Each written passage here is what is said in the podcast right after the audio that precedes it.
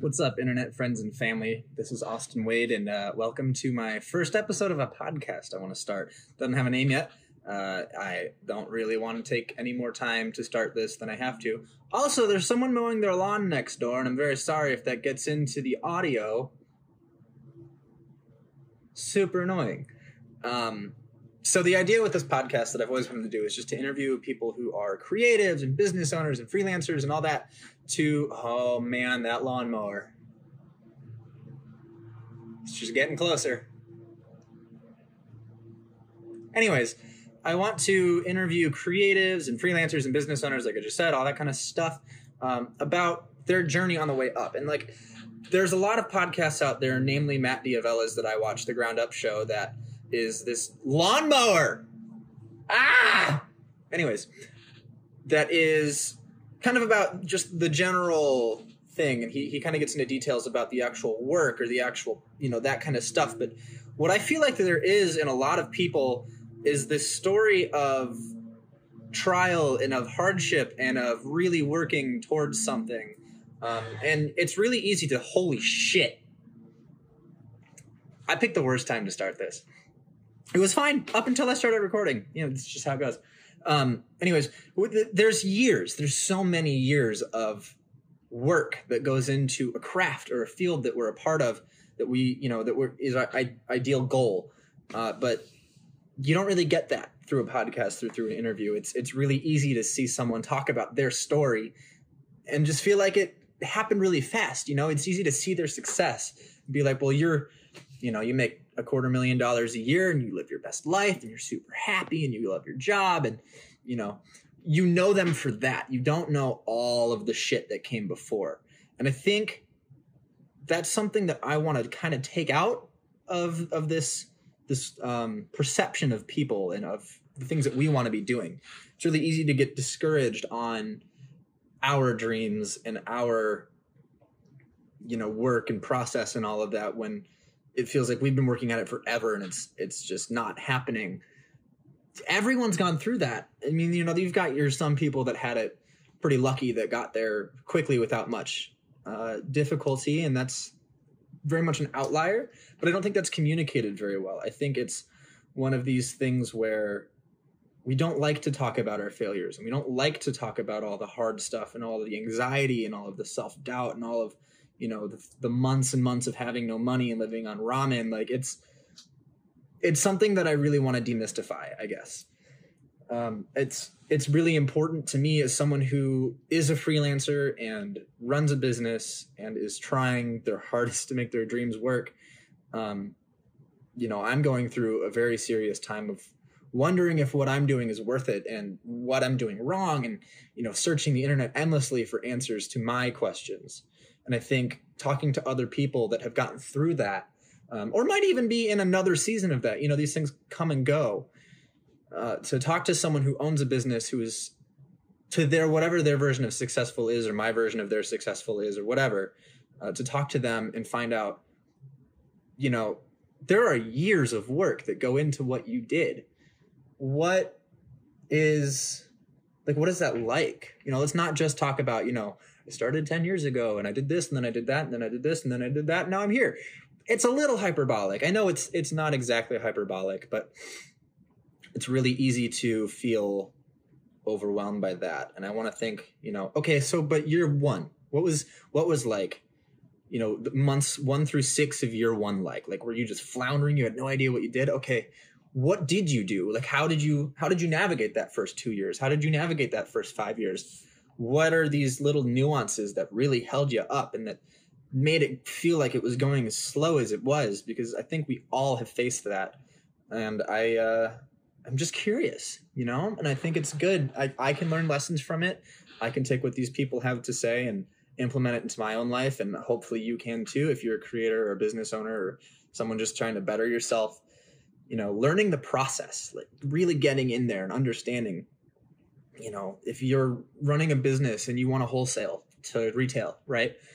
If I meet someone who does that, okay, how did you break into that market? You know, did you start at a small shop and work your way up? What was working your way up like? Did you know someone who was already a buyer at a medium sized chain? Did you know someone who worked for Target? You know, how did you get your stuff into where it is? What are what is the process there?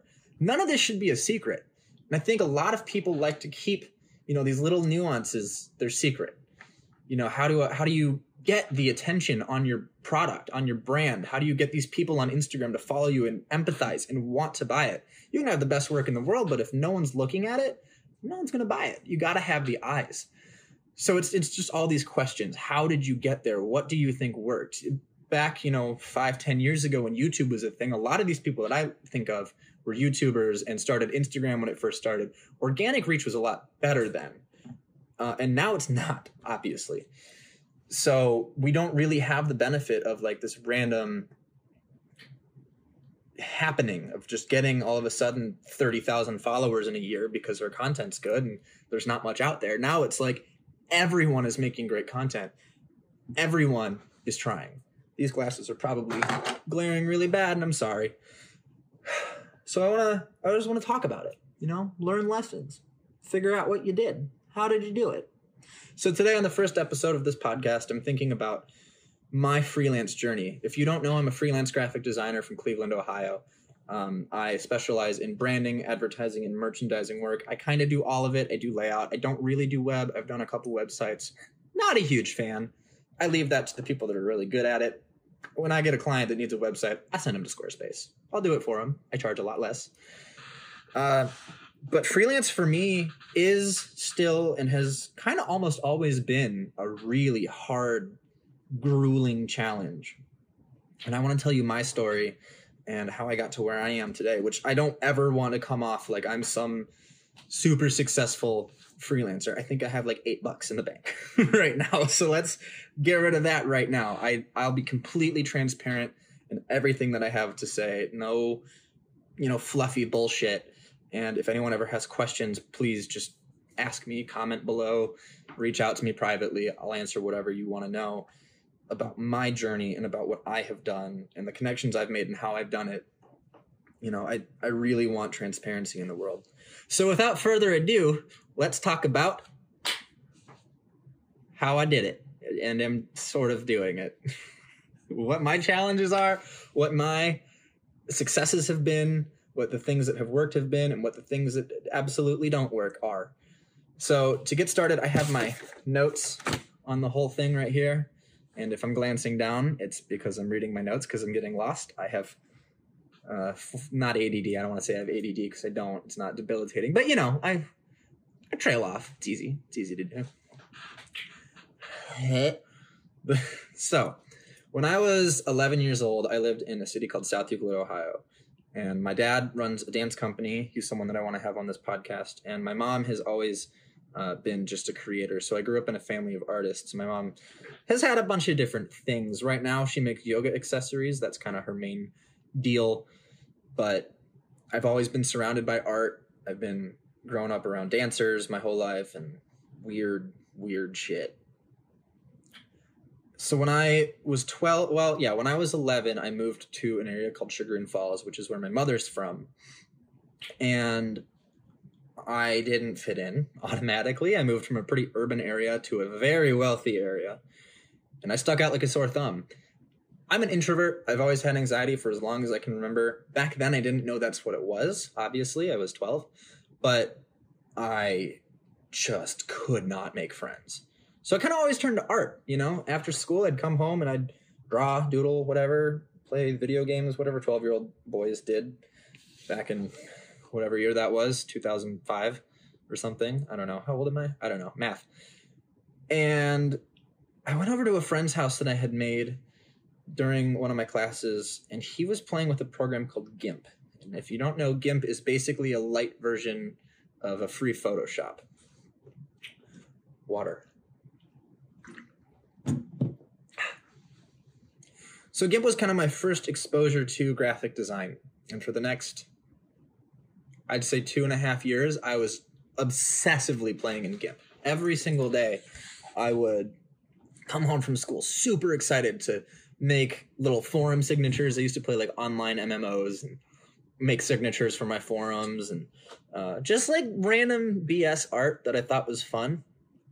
I like didn't know what vector was, which if you don't know what vector is, it's a it's a type of image format that's infinitely scalable. So you can make something at one inch by one inch and scale it to a thousand feet by a thousand feet, and it will not lose quality. So I thought vector art was like a specific style of art with like arrows and tentacles and circles, and I'll pop a picture of vect what I thought was vector, and if I can find my first attempts at vector, I'll pop those in too. Um, no idea what I was doing. I found a GIMP forum. I just kind of went on, found tutorials, looked at what other people were doing. I was just having a lot of fun with it. I found out, I think probably at the age of 14, the graphic design was a job. I'm so sorry I keep like doing that. I have hiccups now and I'm trying to hold them back. Anyways, I found out that graphic design was a job and vaguely what it was. And to me, graphic design was album covers and t-shirt designs and stuff of that that vein. So I'm doing the thing where I trail off. So I started making mock album covers. Can't see without my glasses. So I started making mock album covers. I was finding music that I really liked, and I was like doing stuff. And I was finding tutorials on YouTube and on my GIMP forums and just kind of Googling it. And then every so often I would see in my GIMP forums people were talking about, like, oh, well, I made this in Photoshop. And I was like, what? I've heard that term Photoshop before. You know, you say in cartoons, like, oh, I Photoshopped a hippo on my teacher's head and she got really mad or whatever. Um, I think that was like iCarly or something. I don't know, some stupid kids sitcom. And I looked into it. So I was like, okay, cool. What is Photoshop? I downloaded, I think when I was 13, 14 or 15, around that age, I downloaded Photoshop CS4. And I had so much fun. It was like a whole new world of possibilities opened up to me. All these new things I could do and I was just ecstatic. I, couldn't wait to play with it. I remember I was at school like the day after I downloaded it, um, just thinking obsessively about how badly I wanted to fake sick so I could go home and play on Photoshop. So you know, I think I probably played on Photoshop like that for another year, and I nothing serious, no idea that I wanted to make a career out of it or anything like that. I was just having fun every, pretty much every day when I wasn't hanging out with friends. I was playing on Photoshop, or even with when I was with my friends, I would bring my crappy little Acer laptop with me and uh, do stuff in Photoshop. I'd take pictures of us and make our eyes really big, or color us like aliens, or something stupid that you would see a kid doing at the Apple Store or whatever. And uh, do kids even do that anymore? Um, hmm. Anyways, I was 15 or so, I think maybe midway through 15 in a computer graphics class in school, and I thought I was hot shit. I was a what was I? Junior? No, no, no, no, no. I was a freshman or a sophomore. I think I was a freshman. And I was like, oh, I can take the advanced level of this class because I've been doing Photoshop for three years now. I wasn't. I was doing GIMP. Uh, it's kind of the same basic fundamentals of it, and uh, you know, I was I was a lot more advanced than most of the kids in that class. Most of the kids in that class were taking it because it was an easy credit. It was something stupid that you could play around in computers and whatever. I mean, I get it. But I through that class, I don't know if I honed my skills any better or if it really helped me that much, but it was just more exposure. It was more opportunity to play with the thing that I was so obsessed with. And um I have something in my eye now. This is the worst first podcast ever. I don't.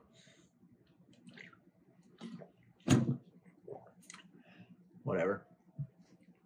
Anyways, so I did computer graphics one through four. My whole senior, or no, my whole college, nope, my whole high school, my whole high school career. I did some form of computer graphics. So one and two were freshman year. Yeah, three and four were sophomore year. So I took them every quarter, uh, semester, whatever. Shit. it's been so long. And I just obsessed over it every single day. And I think I was 15 and a half when I got my first paying client. And that was a show flyer for this kid that was having a birthday party. And I forget how he found me. He lived kind of in the same area. He lived in a different part of Cleveland than I did somehow found my work through Facebook or something. I don't know. The world's a weird place. And uh, he asked me to make a flyer for his birthday, and he paid me like fifteen dollars or something, maybe twenty bucks for it. And it was terrible. It was a horrible. I never ever want to see that flyer again. I don't even think I have it anywhere. If I do, I'll show it, but I don't think I do. Bad, real bad, real bad stuff. But I was also into like all sorts of different things. You know, I was still playing on my own time with typography and with more mock album artwork. I used to DJ with my best friend Ross, and we had this thing called Radiation Radio. That was rough. Sorry, Ross. Didn't want to bring that up. Just came out of my mouth. And uh, I did all the artwork and like promotion and flyers for that.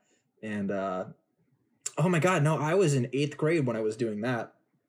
So I was about 14. That that was when I got Photoshop. Whatever. Years don't matter. It's the same concept. Um yeah, so I was I was playing with it all this time. No, I was a freshman. You don't care. Anyways, I did this flyer, went to the show for my friend, met him there for the first time. Through that flyer, one of the kids in the other band saw that artwork and followed me on whatever. I think it was still Facebook or something, and asked me to do artwork for his band. I was like, hell yeah, that's so cool. That's such an awesome opportunity. And uh, did that artwork. And then I think shortly after that, they did a music video shoot that I went to and met them all. And they were friends with some of my actual, some of my mutual friends. So those mutual friends saw that album cover and were like, hey, we want you to do ours. So kind of through that slowly over the course of probably a year or two, I was just getting, you know, the odd album cover here or there. My most expensive album cover that I did, I think throughout my high school, no, throughout my first couple years of like paid gigs, I think the most I made was like 75 bucks. Um, and it was not very often. I think I got one commission every few months, maybe once every four or five months. I would six might be a stretch. I think it was a little more frequent than six. Um, but they weren't, you know, they weren't serious jobs. But I thought I was hot shit, man. I thought I was the best of the best. I thought I was on par with all of my idols. I thought I was just, I knew what I was doing. I thought I was incredible. And like, you know, for a 16 year old kid, I was pretty good. Uh, I wasn't anywhere near what I am now. It's really fun to like look back at that work and look at it now and be like, holy shit, what was I doing? Uh, but it's still, I mean, it's still, a lot of it's pretty cool. So I had, you know, kind of built myself a name in the Cleveland music scene, and I was in the the metalcore heavy metal scene in Cleveland, working for local metal bands.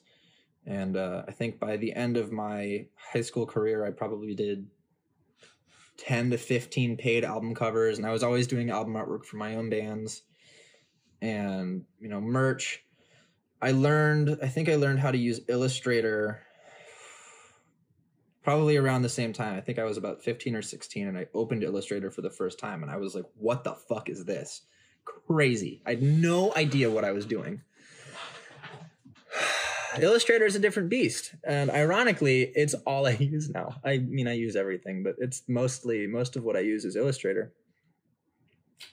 Um, so when I was 17, I joined a thing called Excel Tech, which was at a different high school. So I'd start my day at that high school for this half day program that was all graphic design and digital media stuff. And then I would do the other half of the day for my core classes at the high school, at my high school. And we did things like matte painting, digital illustration, animation, photography, video work, uh, everything digital media. We ran our own like mock design firm and we did client work. It was all free. None of us got paid for anything. But for like the, the school and for some local nonprofits and stuff that just needed our help and couldn't afford to pay like a real designer. So that was a lot of really good exposure. And I was with people like minded that really liked what we were doing too. Really great group of kids. I mean, there's still a lot of them are still really good friends of mine to this day. And I mean, that was probably the best I've ever fit in to anything in my life was just I felt like the popular kid in the class. I was, you know, I was talented. Everyone kind of envied me and that was like that was where I started to shine a lot. It was super cool. Water.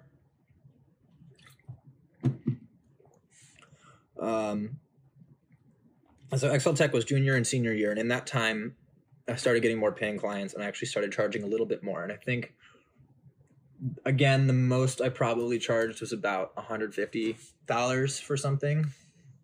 I can't really remember what I was doing around that time. I wish I had it like still on a hard drive somewhere. I'm sure it is, but I don't know where. Uh, so yeah, I mean, it was just continual. Pra- I mean, every day I was in a situation where I was forced to practice something new, and on the weekends sometimes I would do it, sometimes I wouldn't. But I was getting four hours, I think, four or five hours a day of exposure to this. So like, I would go from Excel Tech, my digital media class. It was called interactive media. I'd go from interactive media to high school, do my three core classes or whatever, have my lunch. I would have my lunch. I would do my three core classes, and then I usually had my last period was an art class. So in that art class, I'm also still practicing different forms of art. I think I had, um, one of them was an industrial design class, and then the other two were AP art. So I was constantly doing art, and then when I would get home, I'd be doing art, and like I was just obsessing over and over every single day. And it was really helpful to be in a structured environment where I had to do that. So if you know me in person, uh, you generally know that I'm a terrible student. I still to this day, I'm in school now. This is my last term. Praise God. Almost done. I'm such a bad student. Don't take after me. Seriously. I will give you this excuse though all of my design related classes that I have ever taken and my art related classes I've ever taken in high school, college, all of that, I've been exceptionally good at. I've always aced. I've always done really, really well, except for one because the teacher was not great uh, and she didn't know the software she was teaching. We'll just leave that to where it is. It's a story for another day. I did very bad in high school. I almost did not graduate. I during senior project, I remember I skipped out on the last, I think it was eight weeks of school because you, you're supposed to, maybe it was less, might have been four. I don't know. You're supposed to go get an internship somewhere and do your senior project on something and have a thesis. And I didn't qualify for it because I was such a bad student. My grade point average was so low. They wouldn't let me do it. And uh, I'm not dumb. I just hated school. I didn't find any use in it except for the art stuff, which I always did really well at.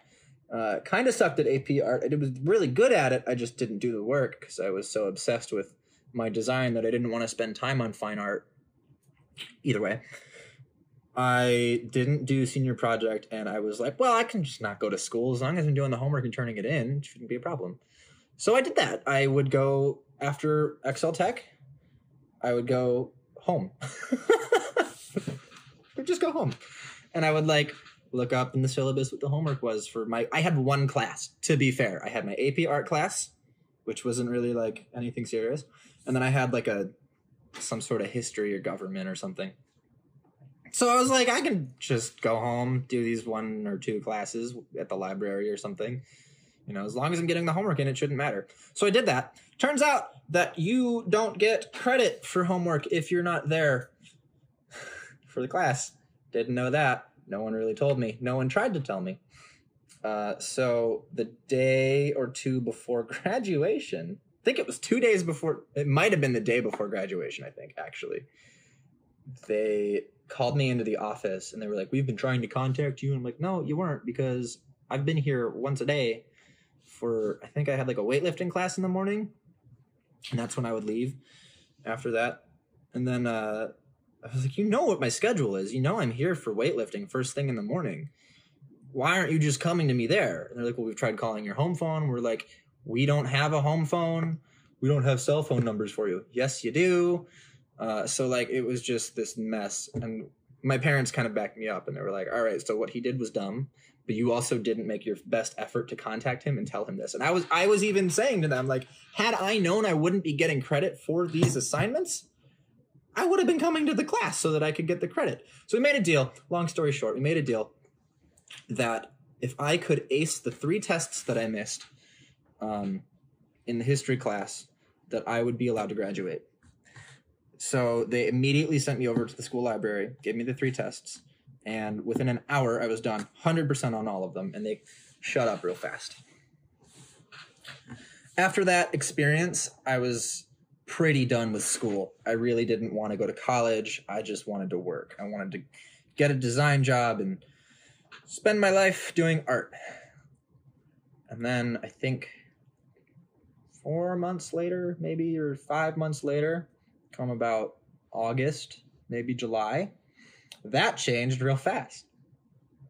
I was seeing all my friends posting pictures on Instagram of all their fun in college and all the college campuses and all the college things they were doing. And I was like, that actually sounds really fun. I'd really like to go to a school and like meet new people, maybe go to a new city, live somewhere else, and really hone my skills a little more. Um, I wasn't really getting freelance clients, so I decided to apply. I, I applied to Columbia College in Chicago, not the Ivy League school, just an art school. It's just an art and design school, normal, not not that good stuff. My GPA told you that I got like a 1.4 in high school. There's no way I'm getting into Ivy League. So it's always fun to say like, yeah, I went to Columbia, and people are like, wow. I don't, I don't usually clarify. It's just not lying. I just let them have their own impressions. um, so I applied to Columbia. I got in and in December of that year, I shipped out to Chicago for a semester at Columbia College. Boy, let me tell you what a mistake that was for me. For me. Uh, in that summer, leading up to that time, I had just posted on my favorite band at the time, After the Burial's wall, um, an album cover, or just not even an album cover, just a piece of art that I did that I was inspired to do by one of their songs that they played live. It was unreleased, and I like found it on YouTube, and I listened to it over and over again, and I just had this like really distinct image in my head. Um, so I made it, and I posted it on their wall. I didn't really. I was just like fan art. Here you go. Um, about a month after I posted that, I got an email from After the Burial's manager saying that the band loved the artwork and wanted to work with me on their newest release. Which, if you know anything about the metal scene, the metalcore world, the djent world, whatever you want to call it, they're one of the top bands and have been for a very long time in that space. So that was a huge deal. I mean, like one of my favorite bands is emailing me saying that they liked my fan art so much they want me to do a whole release through a label that's super well respected, whose art director was like my idol. Like that was the guy, Daniel McBride. Danny, if you're watching this, this is embarrassing. Danny was the guy that like every single day I'd look up his art and I'd try to recreate it. And I was just like infatuated by his style. Um so I did the whole release for them and by the time I was in Chicago, I think that's when it released. I think it might have gotten announced a week or two before I left for Chicago. And uh, the album artwork I'll pop up right here for those of you watching the video it was i mean it was just the craziest coolest experience. And in my head i was like oh my god this is it. This is my break. This is what i've been working for the past five years for. This is so cool. I was 18 super excited. Um didn't really work like that. So the whole release was it was super exciting. I was really happy. They did a lyric video with my artwork. That was super cool to see. But i uh think i overestimated what it was going to be I really expected that release to be like my entry into the world of doing album artwork full time professionally, making a good salary doing it, you know, as a freelancer. I thought, shit, yeah, I'm going to be able to work with all of these bands now. They're going to see this art and come to me. Nope. I think uh, it was two or three no no no. It was like three or four years until that actually turned into something for me. Now when i say that i know that's that's saying something crazy. So let me backtrack a little bit and say that when people had seen that i did that artwork that was kind of the convincing factor to them to work with me from then moving forward. So it's not like it didn't work but nobody came to me having read the inside of the booklet of that album and saying dude we love your artwork. We want to work with you so bad that did not ever, not even to this day, has not once happened. um, when I send my portfolio link to people, then it'll happen. Uh, they'll be like, "Oh my god, you didn't know you did this." So goes to show. I'm super grateful for that opportunity, though, and I'll circle back to that again uh, a little later. I think. Yeah. So December comes. I think it was the it was just after Christmas. I move out to Chicago. No, it might have been no. It was shortly after my birthday. So it was the middle of January. I moved out to Chicago, uh, go to Columbia. I let me tell you one of the most transformative times in my life. I had no friends. I had a roommate who I still love to this day.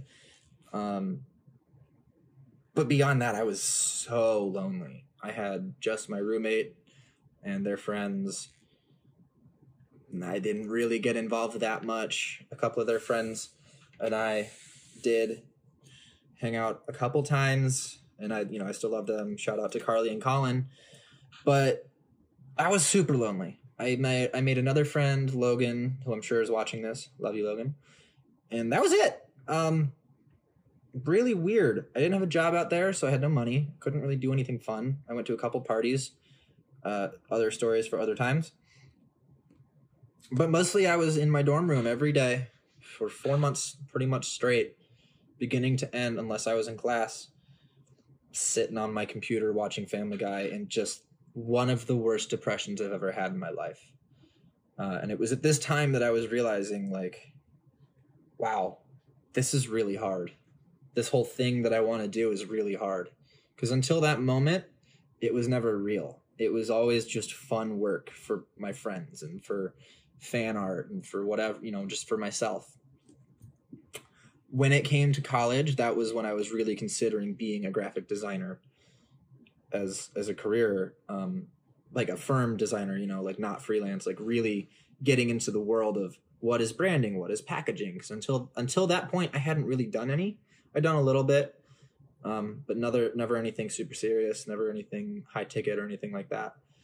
So I I, uh, I just battled with a lot in that time. I was so lonely, and I was I was given an offer by a band in Cleveland to be their bassist, and I had filled in with them a couple times, and I really enjoyed it. So I decided to leave Chicago, come back to Cleveland, drop out of school, and pursue the band thing full time, and continue designing on you know on the side. Um, Columbia was not for me. Columbia was a hard wasn't a hard school, but it was a hard thing for me to get into. I felt like because of the experience I already had. Now, I'm not saying I was hot shit. Back then, I thought I was hot shit. Now, I don't think that, and I still don't really. Um, but back then, I was I was already aware of how to use Photoshop and Illustrator and how to do a lot of these core fundamental things. I knew what color theory was, but I was forced to take all these entry entry level classes. So to me, it was like I'm spending fourteen thousand dollars of loan money. That's not to mention like grants. Like it was like a twenty thousand dollars semester school. So I spent fourteen thousand dollars of my own money in loans on a school that I felt like was not helping me grow. None of the work I was really seeing coming out of there was amazing. None of like the companies that I saw people got hired by were that impressive. Um, the facilities were okay. Looking back, I'd take Columbia's facilities over what I'm at now a thousand times over, but that's you live and learn, uh, just like this story. So I dropped out. I felt like I didn't learn anything. Felt like I got nowhere. I didn't make any friends. I got to experience living in Chicago, which was super cool. My favorite city in the world. But beyond that, I just I just wasn't into it at all. So those four long, grueling, terrible months went by. I think I maybe did two freelance contracts for again probably like a hundred, two hundred bucks each. Really not much. I didn't. By the way, I did not get paid for the After the Burial artwork. I'm sure people are going to ask me that. Um, I did that for free because to me, in my 17, 18 year old mind, that was just such incredible exposure that I couldn't bear to ask the band to pay me um, for giving me this opportunity. They had no idea I was an 18 year old kid that had never done this before. um, they also found that out pretty fast. Uh, but yeah, I mean, I, I built a great relationship with those guys and it was super cool, but I did not get paid for that. Anyways, so I got back to Cleveland and I tried my hand at freelance and like really tried my hand at freelance. I was like, okay, I'm to come back to Cleveland. I cannot do normal jobs. Uh, if you know me, again, this is one of those things that has always been a tension point with me, my family, and my friends and my relationships is that I pretty much refuse to get like a day job. Any any kind. Like i won't be a retail worker. I won't be a bartender. I won't be uh, anything. I won't be in house anywhere. Um, i will be in house um, preferably at a design firm. That's kind of where i'm headed now i think. And that's again that's for another story. But I can't do just normal part time, full time, whatever, like public work, I guess, basically. I had one in house experience that I'll get to in a minute um, that, that was also pretty not great and tainted my vision of what in house is, but I know they're not all like that. I know there's definitely great companies. Um, and that's actually a good point to make real quick is that now that I think about it and after telling that story of interactive media, I realized um, while doing this podcast that like maybe my experience in house um, wasn't good for I guess my anxiety. Um, I'm trying to find on my list where I wrote down my in-house job.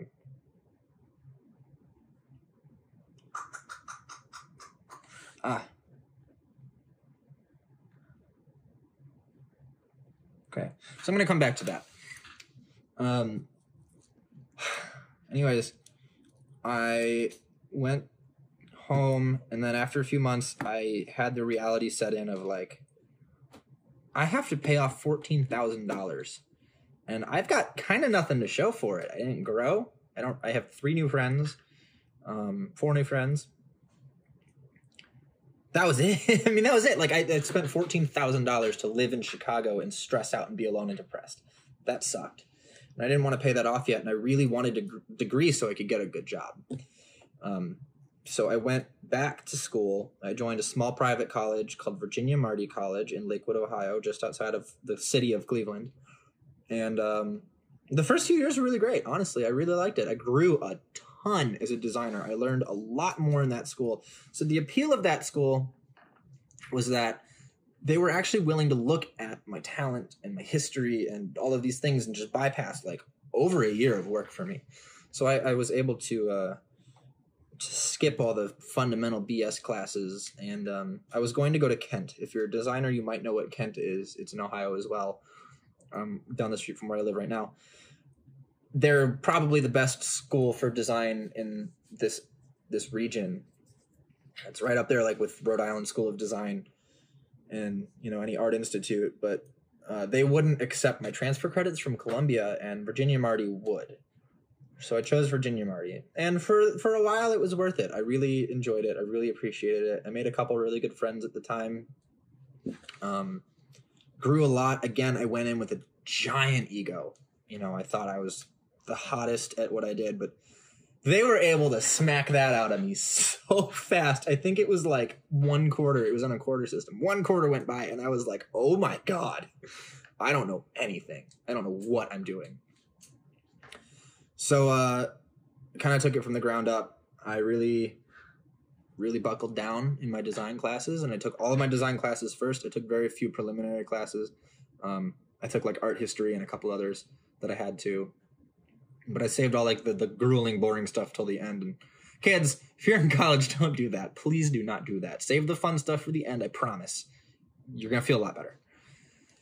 Um but yeah, they smacked my ego out of me, and I learned so much in two to th- maybe almost three years. So I went between full time and part time for a while, and uh, yeah, I mean, I just learned so much. I moved to Lakewood. I lived on my own. I was in the band, so I was really busy, and I I worked you know a couple part time jobs to supplement my income. I worked at Guitar Center for a few months. I worked at um, like a Halloween store for a few months, just stuff here and there but I really tried the freelance thing, and at that point, I was actually charging like real money. So I think one of my first freelance jobs outside of um, outside of working when I got back and enrolled in school It was her band that I still work with regularly, and who are like some of my favorite people to work with. They just kind of let me do whatever. They're a band called A Sense of Purpose, and they were one of the first clients I had that paid me a lot. Um, I don't really have a problem disclosing that number, but for their sake, I'm going to keep that private in this podcast. Excuse me, water. Um, I just I don't feel right talking about other people's money publicly when I use their name. But I had other bands that I was working with. I was working with most, pretty much most of the local Cleveland bands, metal bands, that is, um, at that time. So I was I was making okay money. I don't know how much per month. I never really calculated it Never bothered to find out. Uh, but I was able to live alone at a $450 a month attic apartment by myself. Um, living off of microwave food. Um, but it was fine. You know, I was 20. I was 20 years old. And uh, yeah, it was cool. I, I really enjoyed it. I, I was broke a lot. I was really broke a lot. That's why I would get these small part time seasonal jobs just to kind of help out. But I was I was working, and then I think towards the midway of living in Lakewood, when I was 20, I got a 1099 job, which is an independent contract job on a retainer ish. It was hourly, but it was like kind of to what I chose to do. Um, doing basically file prep and um, production work for a, a bag hardware company like grommets and zippers and stuff. So my job there, I worked on my own time from wherever I wanted, but my job was to take the photos, the black and white photos that they had from their old catalog, and colorize them, knock out the backgrounds, prepare them for print. So I did that for oh, I don't know, four or five months. I was making really good money. They were paying me fifteen dollars an hour. Uh, I was working pretty close to full time. I think I was doing about thirty to thirty-five hours a week. Um, for a 21, 20 year old living on their own in a fairly cheap city, I was feeling like the king of the world. Like I didn't have to worry about it. I was getting paid like five to seven hundred dollars every other week. I was doing great. Um, and then on top of that, I had like other other smaller clients that were paying me. So I think probably at that time I would say I was making close to a thousand to eighteen hundred a month. I varied wildly. You know, I would have a four hundred dollar paycheck from them, and then a seven hundred dollar paycheck from them, and then like a five hundred dollar, and then I would have another client. Um, but I think I was making between I know I don't think I ever hit two thousand dollars in a month, but I think I definitely made over fifteen hundred at least once in that time. Uh, March rolled around of 2018, and I no longer had that client. That client disappeared. I think in the middle of January or so, January or February. I can't remember specifically. Just stopped the job just out of nowhere, they were like, "We'll be in touch," and then I haven't heard ever since. So that sucked a whole lot. Um, and at that point, I realized like there's no way without this that I'm going to be able to survive here on my own. so I moved back with my pa- my parents uh, in the middle of absolutely nowhere in the forest in Chagrin Falls, Ohio, where everyone's rich and I'm not. And uh, it sucked. It was a huge hit to my ego. I went from doing okay. You know, I mean, I wasn't wealthy, but to like a 20 year old kid, that was, I was wealthy. Um, to nothing. like I did not have clients. I had occasionally I had clients, maybe once every month or two, and I think I was making next to nothing. I think maybe 300 a month tops for like a year. Um, so I was school full time again, trudging through it, trying to get done with the the standard classes at 21 years old. And uh, I remember my 21st birthday, I celebrated by I had three classes, and then I went and got drunk at Dave and Buster's, uh, and I broke my phone that I got three days before. uh, anyways, moved home, wanted to freelance full time, didn't get a real job, I don't really know if I ever did get a job job in that time. No, I didn't. I never got like a real job. So at the age of 21, what year was that? That was three years ago. So that was 2016. Where am I? Yep. 2016, I lived at home for a year from March to about March, actually. So I think a straight year. I lived at home and I just focused on whatever little client work I could get and school. And I was trying to get my associate's degree. So I get my associate's degree in what was that? April of 2018 no 2017 i got my associate's degree uh, april of 2017 but before that i had been applying to jobs because i really wanted a job um, I really needed the money. So I've been applying to design jobs, and I got an opportunity by an engineering firm in Cleveland to be their in house graphic designer.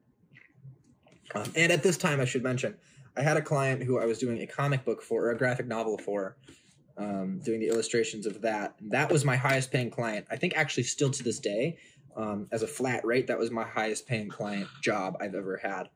Uh, that was a $3,500 job over the course of, I think, six months ish.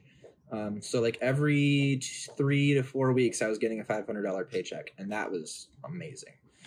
So, that gave me like kind of the balls to go apply for real jobs.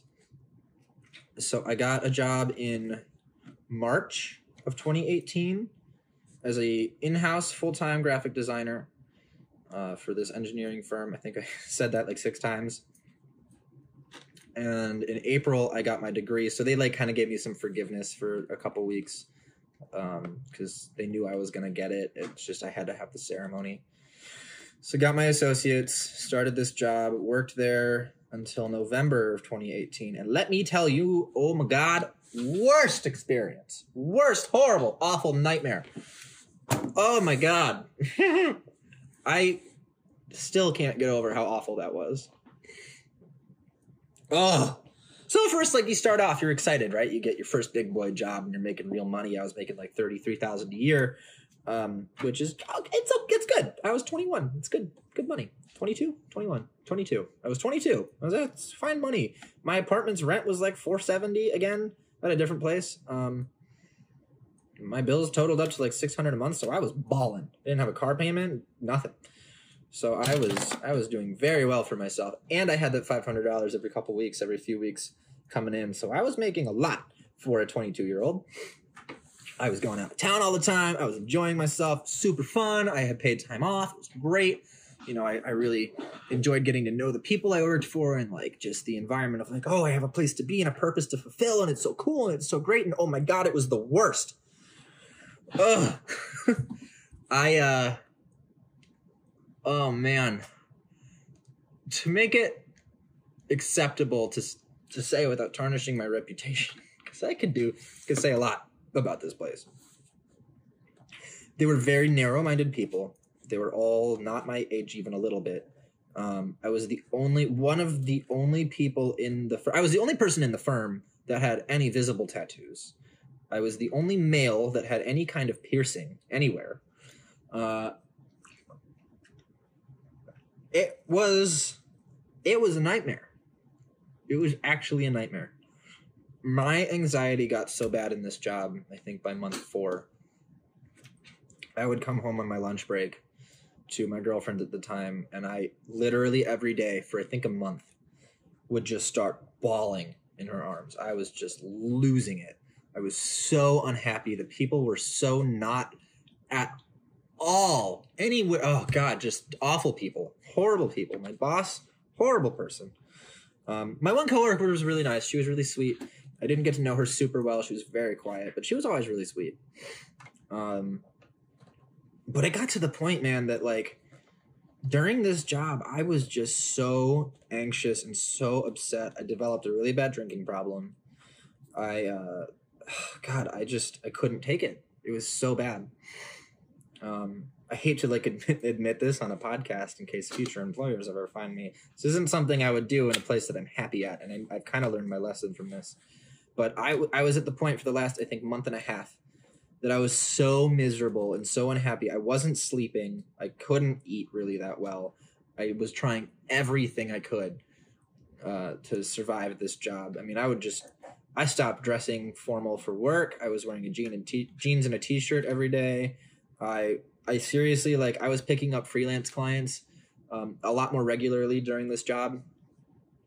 I was like working on freelance work on my work hours if my boss wasn't there. Um, she would leave an hour before me, so I used that last hour to like get freelance shit done, so I could go have fun and do something with my life and like drink away the anxiety and misery that I was going through.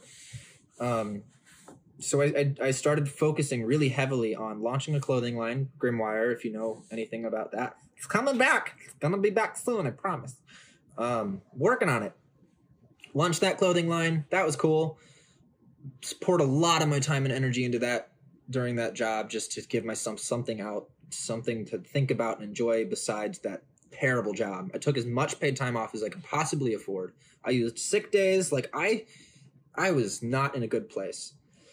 Um, so through that time, I was I don't even really know how it was working out. Honestly, I wish I could could recall, but I was getting clients. Um, one of my best friends, Preston, runs a skateboard. Well, ran a skateboard company called Real Talk Skate Company that was bought out, and I was doing some graphics for them. Um, my band work was actually really fully picking off pretty well. I was doing, you know, five six hundred dollars an album cover. Um, I was getting one of those a month or so, maybe maybe a little less than that. I was doing, you know, brochures and flyers for my dad's dance company, and I was I was doing really well. You know, I was picking up some clientele. Um, I think the skateboards were like 150 each. I would do merch all the time. I was doing t-shirt designs left and right. Those were 150 a pop. So I was at this point where I was I was fairly confident. I was actually I was working for a restaurant that I had worked for for um, about a year or so on very very super seldom jobs. I did a menu for them.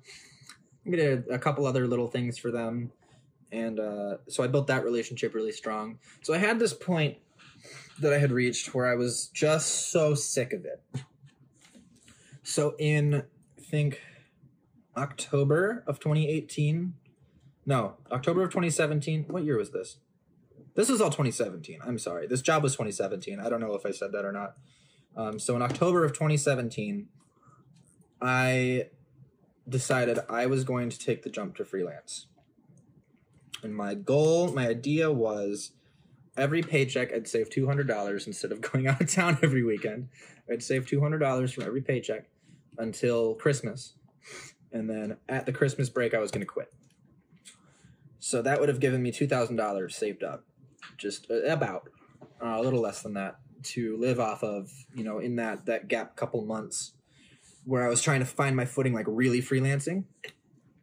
So I was saving up a bunch of money. Um, I think I got I got pretty close to that two thousand dollar mark. Mark, um, but in November, so the week before Thanksgiving, like the, the week leading up to Thanksgiving, that Monday, so I don't get this at all. Uh, in the two weeks or month before that, I had asked for remote work and they denied me. Um, and I think that's what kind of spiraled this whole thing to happen was I was getting treated terribly by my boss, who used to be really friendly to me. We got along really well. You know, she wasn't really like we didn't align on a lot, but we still worked together okay. Um, but she all of a sudden just started disassociating from me, treating me terribly, saying really horrible things to me. Um, being really like passive aggressive towards me. Just awful. I mean, it was awful. It was just this horrible, horrible month of like, what did I do? Like, I asked for remote.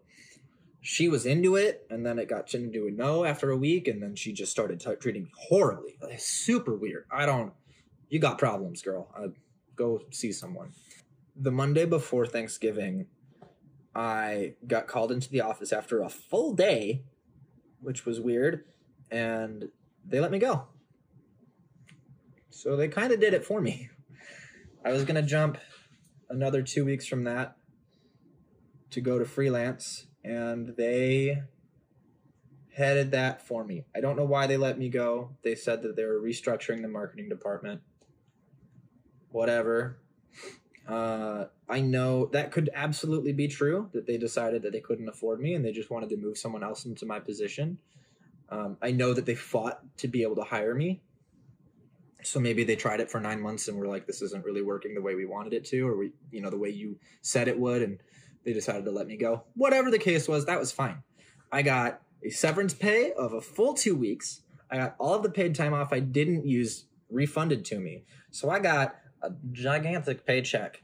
Um, so it was my last two weeks and that severance pay and that PTO I didn't use and that was my savings. I mean that that was like fifteen hundred dollars right there that I just right. It might actually it was closer to two thousand dollars. I think it was like nineteen hundred bucks. All of it into savings after I paid my bills, of course. Um, so I think about I had about two thousand dollars saved up, and that started it. That was the kickstart to my freelance. Now I think from Thanksgiving break to the new year, I pretty much just took it completely off. I was so drained from that job that I just needed like that month and a half to find myself again, relearn how to be happy, just spend time with my girlfriend at the time, with my friends, with my family. Uh, yeah, I really, really needed that time to myself. So in January, I mean, I had one. I think I had one or two clients in that time. I had a gift guide that I was doing for the restaurant, and then I think I had some album artwork that I did. Um, I think the album cover cover was like two fifty or three hundred, and the gift guide was about about the same. So it wasn't great, but I mean, you know, it was it was enough to pay my bills, and I had that that savings built up, so it was fine. And it was Christmas, and my birthday came up, so I, I had some money from that to play with. Um, I was living with my girlfriend at the time, so this took off a massive amount of weight for the bills for me. She would buy the groceries, and she paid um, the heat. I paid, and her car. I paid the rent. I paid the electric, the internet, something else. Because uh, I made more than her. Like even without my job, I was making more than her. Um, but I mean, still, my bills were only like six or seven hundred bucks a month, so it was not hard. Um, that January, I believe, I set up a meeting with the restaurant uh, and proposed that I go on retainer with them. So every month they would pay me a set amount. And after that, again, this is one of those things that I think I said the name of the restaurant before, so I don't want to say what they pay me. That's their policy. They don't really want to uh, want it being talked about. Totally understand. So I'm, I'm not going to be able to say that. I more water. Okay, got more water. Mm. So I'm not gonna be able to say what they pay me, but um, at the time it was it was enough to cover my bills. I'll say that. It was enough to cover my cost of living, and I had a little left over. Um.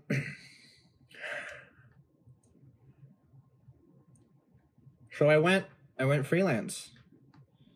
And uh I don't know. I don't know how I how I really did it. I think it was one of those things where the universe just aligned.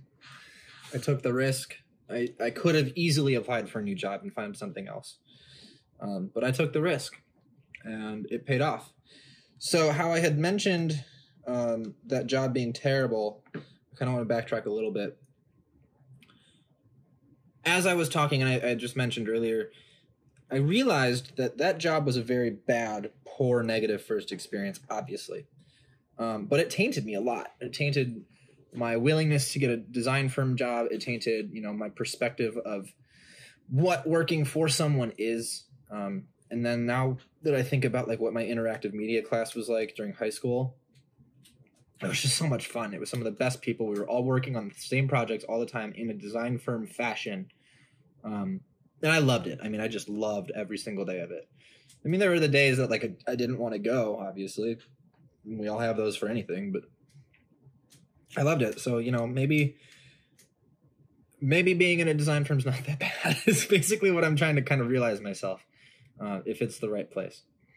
Anyways, so I in November, um, around the same time that I got let go from the engineering firm I got a message from Daniel McBride, who works for Sumerian Records, who I worked with on the After the Burial release. And this is when, super weird, this is when that album artwork job really paid off. So it's, we're talking four years later that Danny hits me up and he's like, hey, Asking Alexandria and Between the Buried and Me are coming out with new albums. I love, you know, I love what you've been doing lately. I'd love to have you pitch some merch for them if you don't know how the merchandise world works for graphic design, most of the time, most of the things that you see, there are companies that handle the merchandise that go to like a pool of designers, and we all just submit based on the brief that they give us. They tell us kind of what the band is looking for or what they've had in the past. We send it to the art director. The art director shows it to the band. The band picks what they want, and if you get picked, you get paid. If not, you can generally you can sell your design to someone else. Um, there's some companies that don't want you doing that. I have not worked with those yet. Anyways, so Danny hits me up, sends me those briefs. Um, I spend the Thanksgiving break or so working on the shirts. I, I work, you know, really hard on them because this is a crazy cool opportunity. Like I'm like, oh my god, four years after this album artwork that I thought was going to launch me to where I want to be, I'm finally getting an opportunity, and I'm like so thankful for it. Um, none of them got picked, but that turned into a fairly regular working relationship with Sumerian Records. Danny and I are now friends. We've met in person. We've had lunch together. Great guy. Love him to death. Um, and I, I, pretty frequently. I, I would say maybe once every few months, get reached out to to submit to bands. Um, I've only had one approval so far. There's a lot of reasons for that. We can get into in another episode of this podcast. Uh, but I got approved for a Dead Posey shirt. Cool band. Didn't know who they were until I did it. but yeah, so that's like a really cool thing that happened. Um, and I've worked with them on a few a few pitches, and I've gotten that one approval. Um, and I've got some friends who also work for other merchandising companies that will pass stuff off to me to do work for them. The payout is always different. Um, so you know, it, it's kind of it's, a it's unreliable. I mean, I can't you can't. Some people make a living doing it if they've got enough contracts, but I cannot make a living doing that with where I'm at at all. Um, anyways, so I I got to do that. Um, in February or March of 2018, I found a program. Might have been a little later than that. Might have been April. We moved into a bigger apartment. It was slightly more expensive because I, you know, I was doing okay. You know, I was thinking I was making about fifteen hundred a month. Um, with my girlfriend at the time splitting the bills on freelance, and I still had the savings account that was ready, you know, for an emergency. Uh, I'm very bad with money, as much as I'm bad as a student. So that's another lesson you learn throughout these podcasts, and something I'm working on currently. Uh, moved into a bigger apartment, and I was like, "Shit, I gotta make more money now." It's, a little more expensive. wasn't too bad, but I was also really tired of just like living paycheck to paycheck. You know, I started out like balling out, going out of town all the time, and buying whatever the hell I wanted um, to all of a sudden only having enough money to pay my bills and like eat. So I had to fix something. Lo and behold, a designer that I followed on Instagram, Ryan Bowles, hi Ryan, um, was on Matt D'Avella's podcast, and I was like, "Hey, cool, weird. I I know this guy." Um, watched the podcast, and he was talking about how his whole thing is now trying to help freelancers do better in their career. So, like, okay, I'm gonna learn about this um, I reached out to him and I was like, "Hey, what is this course you talk about?" Told me the whole lowdown. I joined the course in maybe April, I guess, of 2018, and I really talked to my girlfriend at the time. I was like, "Look, this is an expensive investment. Do you think I should do it? Is this worth my effort? Um, is this worth me spending all of the savings I have left on in the prospect that it will help me make more money?" And she supported me, so I did it. That day, I was like, "Okay, cool. I'm gonna do it." I paid up the money over the course of a couple of months out of that account and took the course. I didn't take the course as seriously as I should have. I did get work out of it. I got I got some work out of it. I think it helped kind of open my eyes to what's possible more than I actually took actionable advice from it. And I'm not knocking the course. It's a fantastic course. It's helped a lot of people do very well. I was not in a disciplined or mental position yet for it to work for me. Um, yet. I'll explain that. In, I think around the same time, um, the general manager owner of Aleshi's, the restaurant I work for, uh, if I didn't already say that, Frank, mentioned to me a networking group called BNI. BNI and that was basically every friday we meet at 7.30 in the morning and we give our commercial to the group of i think there was like 45 people and we're encouraged to meet with each other to learn what each other does and figure out how to refer each other business so basically it's it's it's a networking group that refers each other business and gets a i wouldn't say awarded but we keep track of that business um, so these two things coupled were like to me like my ticket. These were like, okay, this is how I'm going to build a career off of this. Um, and for a lot of the a lot of it, it was it was very helpful. BNI, I think, was wildly helpful for me in a lot of ways, both in my social skills, my networking ability, um, understanding the industries I could work in, and just understanding how to set up meetings with new people. That's something I'd never done before. I had found in BNI we were, we were a very good chapter. Um, they were called chapters. We were a very good group statistically. I found that if I were to have a meeting with a person every week, it would usually turn into work.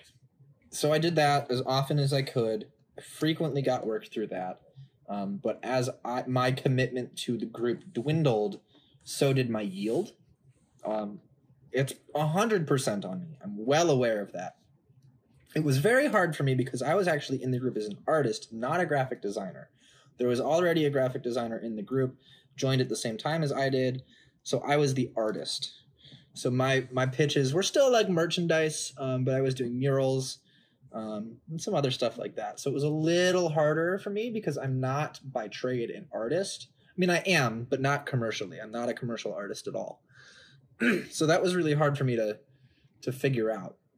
Yeah, that that helped me. That gave me quite a, a, a decent amount of business. And then I did the Create or Die course from Ryan. Um, that helped me understand the marketing skills that I needed to have. I don't think I ever really took the same level of action that the course was asking for. This is something that I'm working on right now. I'm retaking the course. I have, you know, obviously I have access to it now um, in the group that it brings to you.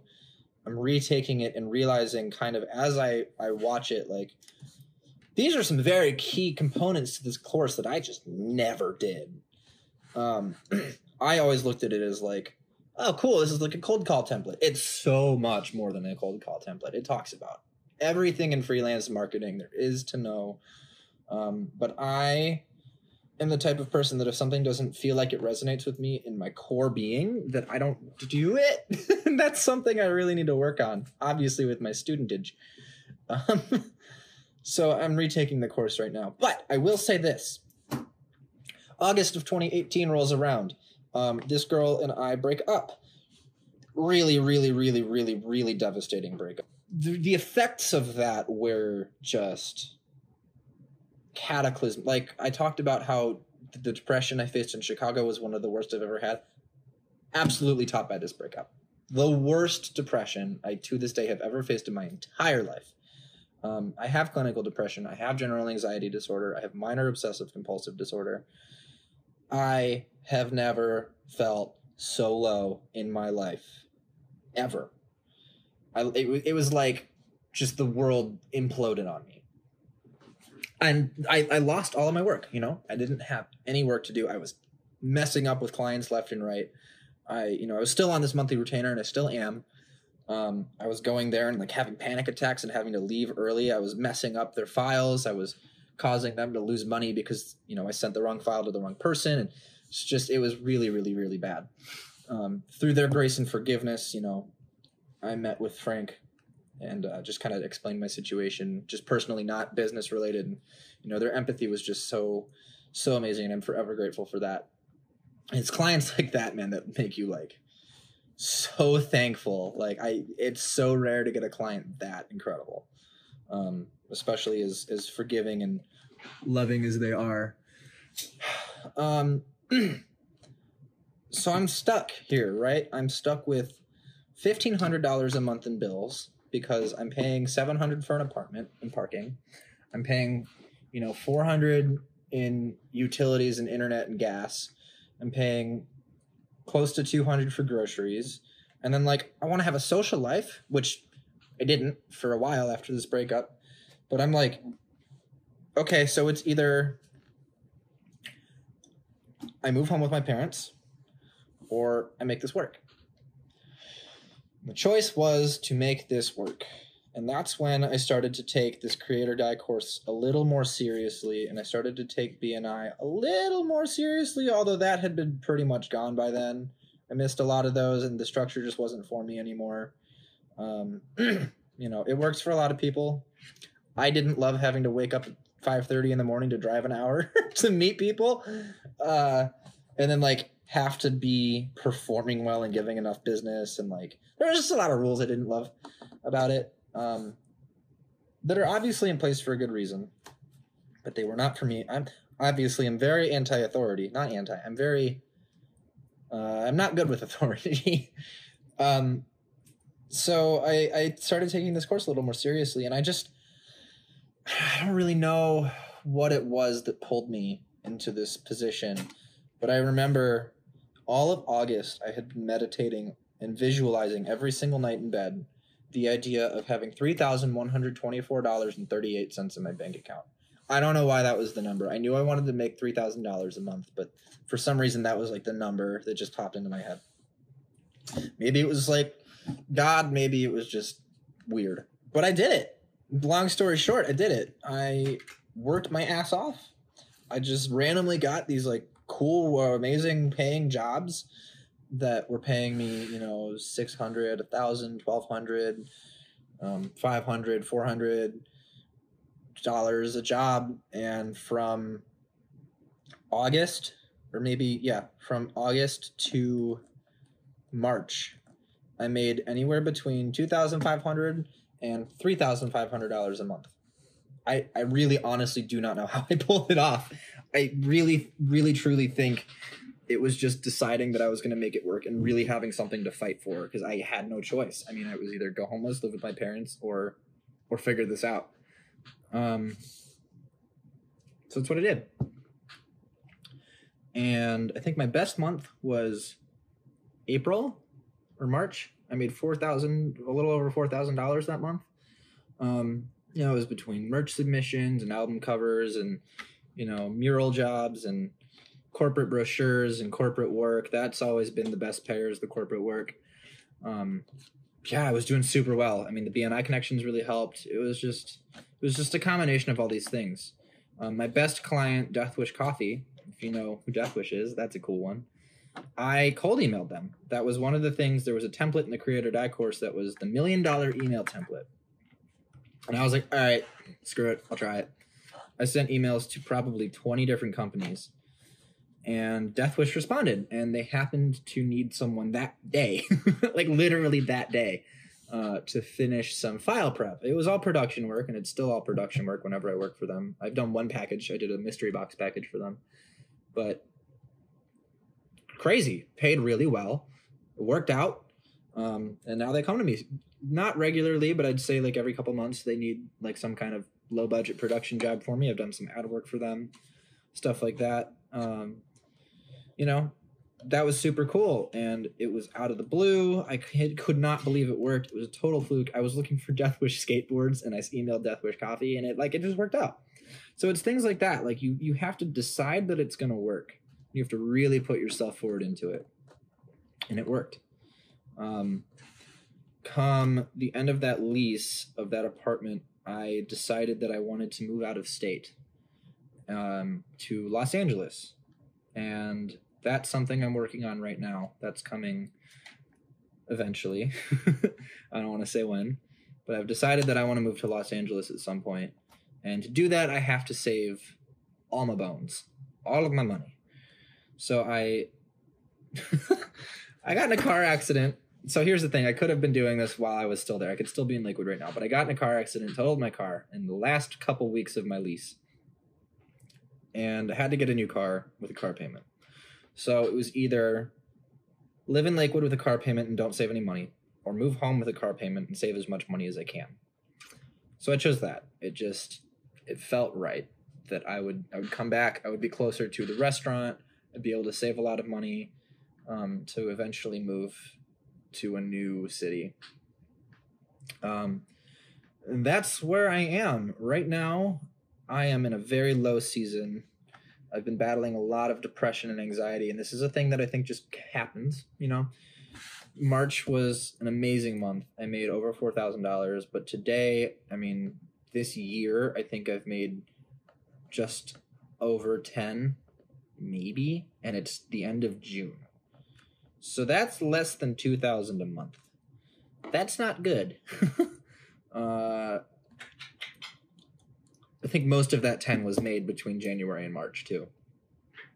So that sucks. A lot. I think I'm making about 1500 a month right now. And uh, it's hard. It's very hard. I've seldom get clients at the moment um, and I think a lot of it has to just do with my depression. It's preventing me from working on things.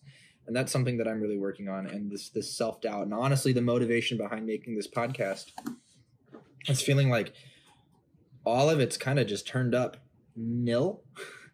And I want to figure out, okay, what do other people do? and what have other people done in these seasons? And you know, they you frequently, maybe not frequently, but I've recently been frequently hearing this parable that you kind of hit a wall right before your next big phase of growth. And I think that's pretty true to like if you think about where I was in Chicago, I hit a wall, I moved home, and then I, I flourished. And then I got this job at the engineering firm and I hit a wall and then I flourished. And now here I am again, I'm hitting a wall. I haven't been able to save any money to move. It's super stressful. I've barely been, I've like literally, like I said at the beginning of this, I think I have eight bucks in my bank account. Um, it's hard, man. I don't have a lot of clients, but it's down to kind of getting back into that groove I was in in August and aligning myself right, doing the work I have to, talking to the people I need to, really hunkering back down and finding that obsession that I had when I was a kid again um, and working at it. So that's my story as a freelancer uh, to where I am right now. If you have any questions or if you want more detail on anything, please let me know. I'll make another podcast and video about it. Um, otherwise, please follow and subscribe and whatever else you do to podcasts because I'm hoping to pump one of these out every week. And uh, I'm just going to start out small, interviewing my friends and people I know and eventually hopefully growing growing this thing more. I'm really excited for it. It's something I've been wanting to do for a long time. So I hope you enjoyed. I uh, if you have any suggestions for people that I should talk to, it doesn't really matter who they are. Just tell me and I'll keep it in mind. Um, I would love to do that as well. And maybe I'll get into more of like just the current state of where I am at as a freelancer. You know, the day to day in another podcast. I'd like to have a guest next week, but after that, maybe I'll I'll do another solo. So again, thank you so much for listening this far. I'm sure it's like two hours long by now. I talk a lot, and uh, it's a long story to tell. It's a it's a hard thing to to sum up in a few minutes. So thank you for bearing with my constant drinking water and the lawnmower at the beginning and all the weird sounds you're dealing with and the poor audio quality because I'm recording on an iPhone without a microphone. and uh, I will hear from you or you will hear from me or something next week. Tight. Maybe I'll have a name by then. Bye.